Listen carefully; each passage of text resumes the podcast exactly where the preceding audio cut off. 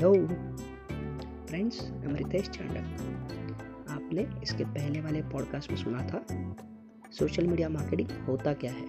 अब हम लोग सुनेंगे कि सोशल मीडिया मार्केटिंग किया कैसे जाता है। अगर आप लोगों को आपके बिज़नेस की, आपके प्रोडक्ट के बारे में, आपकी सर्विस के बारे में, अगर सोशल मीडिया मार्केटिंग करना है तो आपको सबसे पहले कर एक काम करना होगा, आपको एक सोशल मीडिया पे आपके बिज़नेस का एक पेज बनाना होगा बिज़नेस पेज उस पर आपको आपके बिज़नेस के बारे में डिटेल में इंफॉर्मेशन अपडेट करना होगा।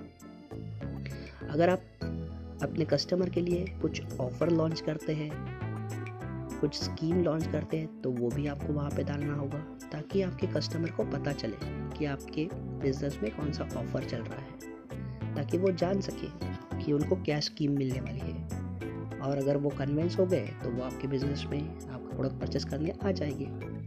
सो so, सबसे पहले आपको बनाना होगा एक बिज़नेस पेज उसमें अपने बिज़नेस की इन्फॉर्मेशन अपडेट करना है।